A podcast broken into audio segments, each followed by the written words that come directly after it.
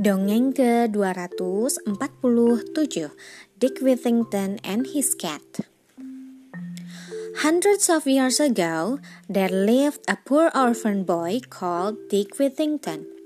His only possession was his cat, but everyone in his village looked after him, so he never wanted for a meal or clothes on his back.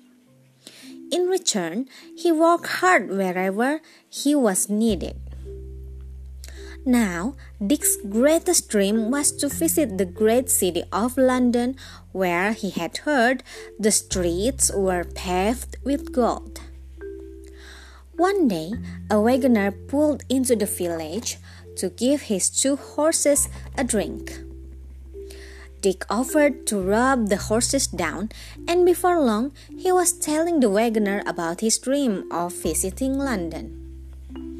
Well, you must be in luck, smiled the wagoner, for that is where I am bound. Why don't you come with me and I will drop you back here again tomorrow? This was too good an offer to refuse, so Dick and his cat set off with the wagoner for London. When they arrived, Dick looked around about in astonishment. Never before had he seen such a huge building, all crowded so closely together, and there were so many people. Dick set off to explore, promising the wagoner that he would be back in the evening. The pavement certainly did not appear to be made of gold, but he kept on thinking he should just try around the, cor- the next corner. And then the next, and before long, Dick realized that he was lost. He stumbled into a doorway and, worn out with hunger and worry, and he fell asleep.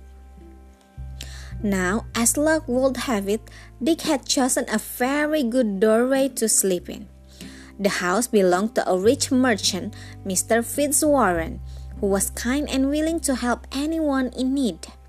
So, when he came home later that evening, Mr. Fitzwarren took Dick and his cat indoors and told, told the cook to give him supper. Next morning, Dick told Mr. Fitzwarren the whole story. Smiling, Mr. Fitzwarren told Dick that as he had found, the streets of London were not paved with gold, and indeed, life there was hard.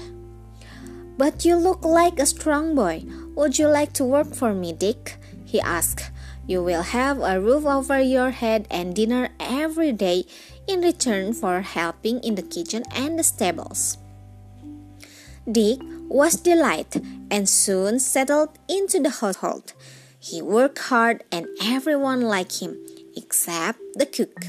She gave him all the horrible jobs in the kitchen and would not let him have a moment's rest.